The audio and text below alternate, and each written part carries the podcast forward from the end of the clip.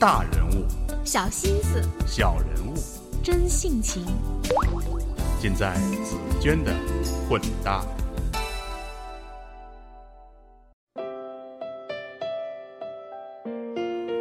走在 CBD 里的匆忙人群，从来无暇顾及路边求爱的鲜花或者分手的眼泪。在恒生和沪深股市跳跃闪烁的大布景下，在国贸和银泰围成的钢筋混凝土的舞台上，人们在行进间便完成了取舍。那些自以为活色生香的剧本，不过是每一秒都在重复的麻木故事。Take it by your side. Free to walk out the door. By the look in your eyes, I can tell you don't think I'll be back for more. 我是紫娟，各位好。以上这段话选自姜丽涵的小说《CBD 风流志倾城》。这部小说与那些虚构的财经故事最大的不同是，书中所刻画的许多场景是作者亲历，因为他曾经就是一名置身在 CBD 高楼中、奋战在顶级投行的女精灵。在一家名为字里行间的书店见到姜丽涵的时候，她素面朝天，却比我早先在照片上见到的那个妆容精致的她显得更阳光漂亮，长得好看，脑子聪明，事业早成。这个姑娘似乎格外受到上帝的恩宠。当她用逻辑清晰、轻柔稍快的语调道出一路闪闪发光的履历时，一切也似乎显得游刃有余。但其实那些看起来的轻松背后，有太多难以言说的艰辛与失落。只是他懂得适时将自己转换成一个旁观者。十八岁的时候，姜丽涵离开家乡兰州，去到位处重庆的西南政法大学读书。自从初中读了《天使的愤怒》之后，她就立志成为一名律师。与一般好学生不同的是，大学时的姜丽涵并没有将所有的精力都用在学习上。曾有一阵子，她热衷于参加不同的选美比赛，但总是临到需要签约的 PK 阶段，她就主动的放弃比赛。如今的她以戏谑的语气回顾那段青春往事。我记得我参加重庆小姐比赛的时候，那时候经常要穿泳装，然后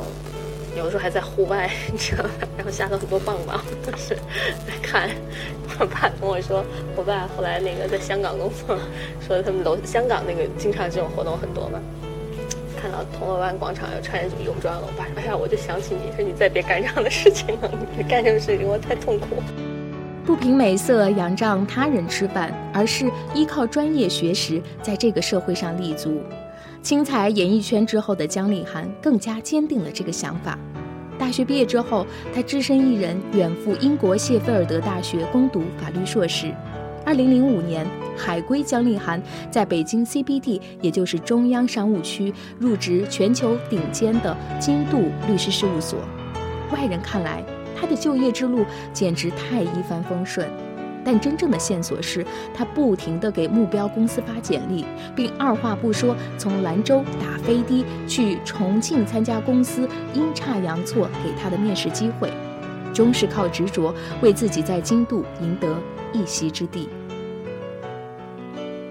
在京度工作两年后，公司老板推荐他去美林银行，在三倍薪水的吸引下，乐于尝试的丽涵做出了第一次职业变更，由法律转向金融。那段看似上升的转身背后，其实承受了无法言说的自卑与压力。什么剑桥啊、哈佛啊什么的这种一堆一堆的，然后首先你自己就会觉得哦，好像短人半截。然后呢，嗯，自己很优秀，学校都很牛，然后英语都很溜，很多都是 A B C 或者三四四五岁就去国外，然后很多东西的时候，我就完全没有信心了。你比如说 Excel 怎么用，我在去投行之前我就没用过 Excel，律所是不需要用 Excel 的。那些公式那么复杂的公式，我去问人，人都不太搭理我，因为你问的这些问题，回头看不是人家不友善，而是你问的这些问题太初级。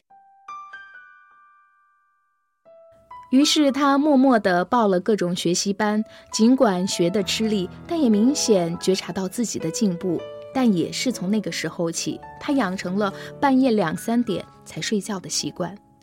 从美林的法律顾问到投资分析师，他仅用了一年多的时间。期间，他学会了跟上司汇报工作前，至少在脑子里过滤十遍，还要做好随时被骂得狗血淋头的思想准备。时间转眼就到了二零零八年，专业及心理承受力都已不输人后的姜丽涵拿下了数十个月的年终奖，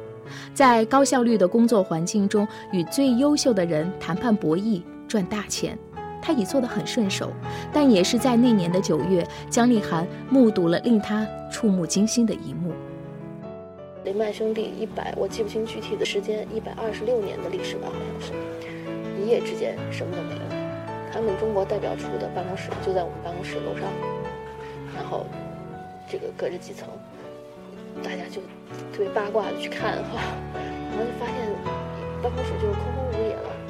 人都去哪儿了？然后你因为那些人都曾经是各个学校、各个行业里最优秀的一批人。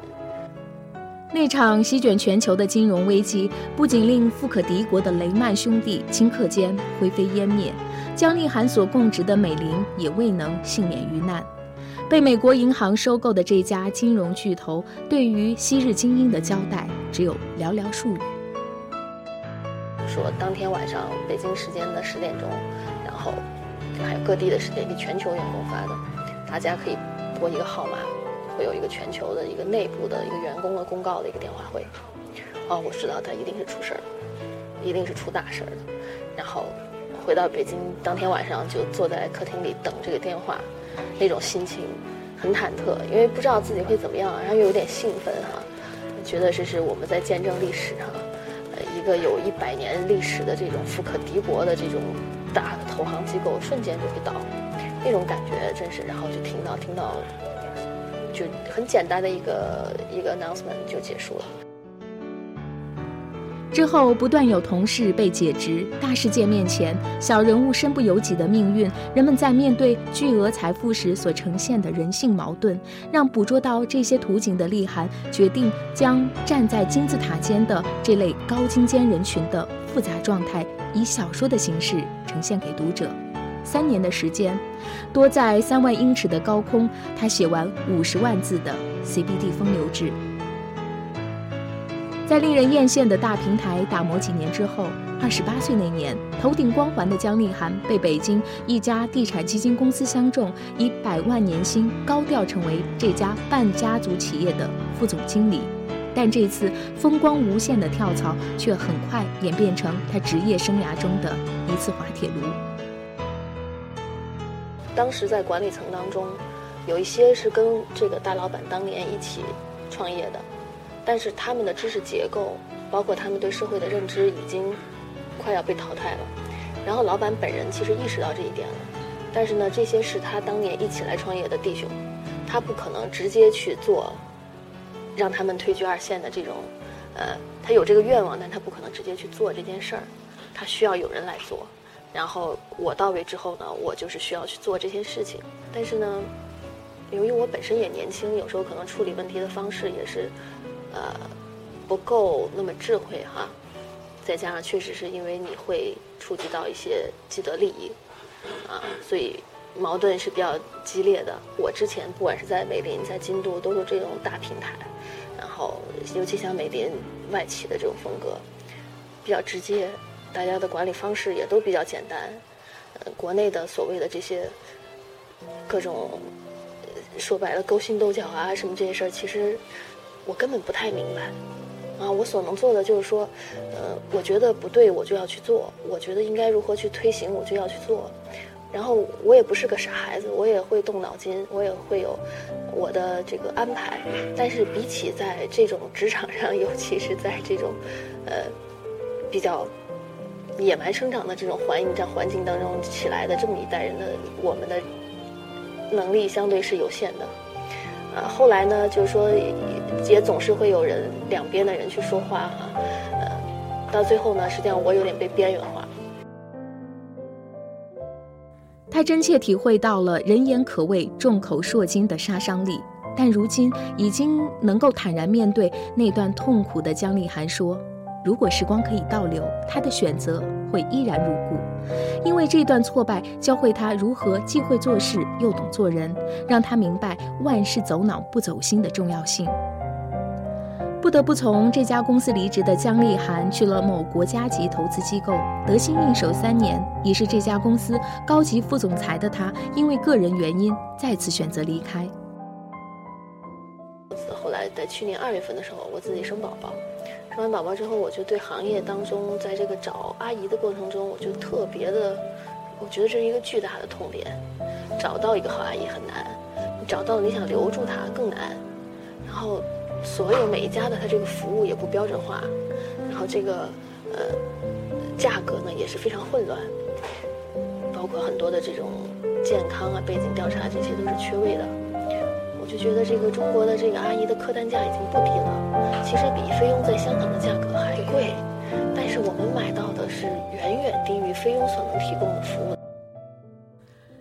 十月，丽涵辞去工作，投身跟自己过往工作经历基本不相关的创业领域，创办了超级生活平台和 Miss 妈妈自媒体，服务于城市中的职场妈妈，既为他们推荐经过儿保、心理等五十二项课程培训的专业阿姨，也给这些妈妈提供线上线下抒发情绪、展示自我的平台。为了真正打破这个蓝领人群密集行业的陈规陋习，除了创业伙伴去家政市场摸底之外，姜丽涵也得去一些偏远的地方招聘阿姨，并与他们住在一起，身体力行模糊着金领与蓝领之间的身份界限，但她却并没有心理上的落差。可能我们平时没有机会和和这样的人去交流哈，那你跟他交流的过程当中，你会发现他们有很多朴实的智慧。而且会有很多你可能人生你的狭窄的人生体验当中，你永远都不会有的这种你闻所未闻的这种故事，这些也是在跟我们同时代真实发生的中国的故事。这些组合在一起，才是一个完整的一个当代，才是一个大时代，而不是说仅仅五十层楼以上的这种在云端的生活，那个是很刺激，但是呃，不是说一个完整的一个途径。你现在，我觉得我现在很。觉得很带劲的就是这一点，就是我能够真正看到我所生长的时代的一个全貌。在 CBD 风流志倾城里，姜丽涵曾经写过这样一段话：国贸的玻璃幕墙里，围着奢华绚烂的世界名牌中国旗舰店，匆匆行走着衣着光鲜、自信自足的大亨美女，时不时有明星路过，都无人问津。一墙之隔的大北窑公交车站，永远挤满表情麻木、排队等车的人。有偷偷摸摸卖烤玉米的大娘，沿街回收旧报纸的老大爷，有去在国贸桥下抽烟等着拉活的出租车司机。他们像是两个世界的人，却在同一片天地里呼吸，晒一样的太阳，淋一样的雨。那天，我站在车流滚滚的长安街边。看着鳞次栉比的摩天大楼和身边匆匆经过的正在为国贸三期挖地基的民工，有点困惑，有点感慨。而就在这个春天，姜丽涵在现实生活中正以自己的方式解开她对这两个不同世界的困惑。好吧，这期的内容分享就是这样。那下面我想要说的是，我知道听完这个故事的你是一定想要看看《CBD 风流至倾城》这本小说，所以我也特约故事的主人公，也是这本小说的作者姜丽涵为亲友们送上这份美人之礼。送礼的要求是转发这期推送，并要说出你的转发理由，还要在紫娟的混搭传播这个微信公众号上留下你的联系方式。便会得到一本由姜丽涵亲笔签名的小说，会有三位亲友得到这份礼物，先到先得。好吧，这期所有的内容分享就是这样，感谢你的收听。如果喜欢这期节目，还请记得转发到你的朋友圈。拜拜。我不想说，我很亲切。我不想说，我很纯洁。可是我不能拒绝心中的感觉，看看可爱的天，摸摸真实的脸，你的心情我能理解，许多的爱我能。拒绝许多的梦可以省略，可是我不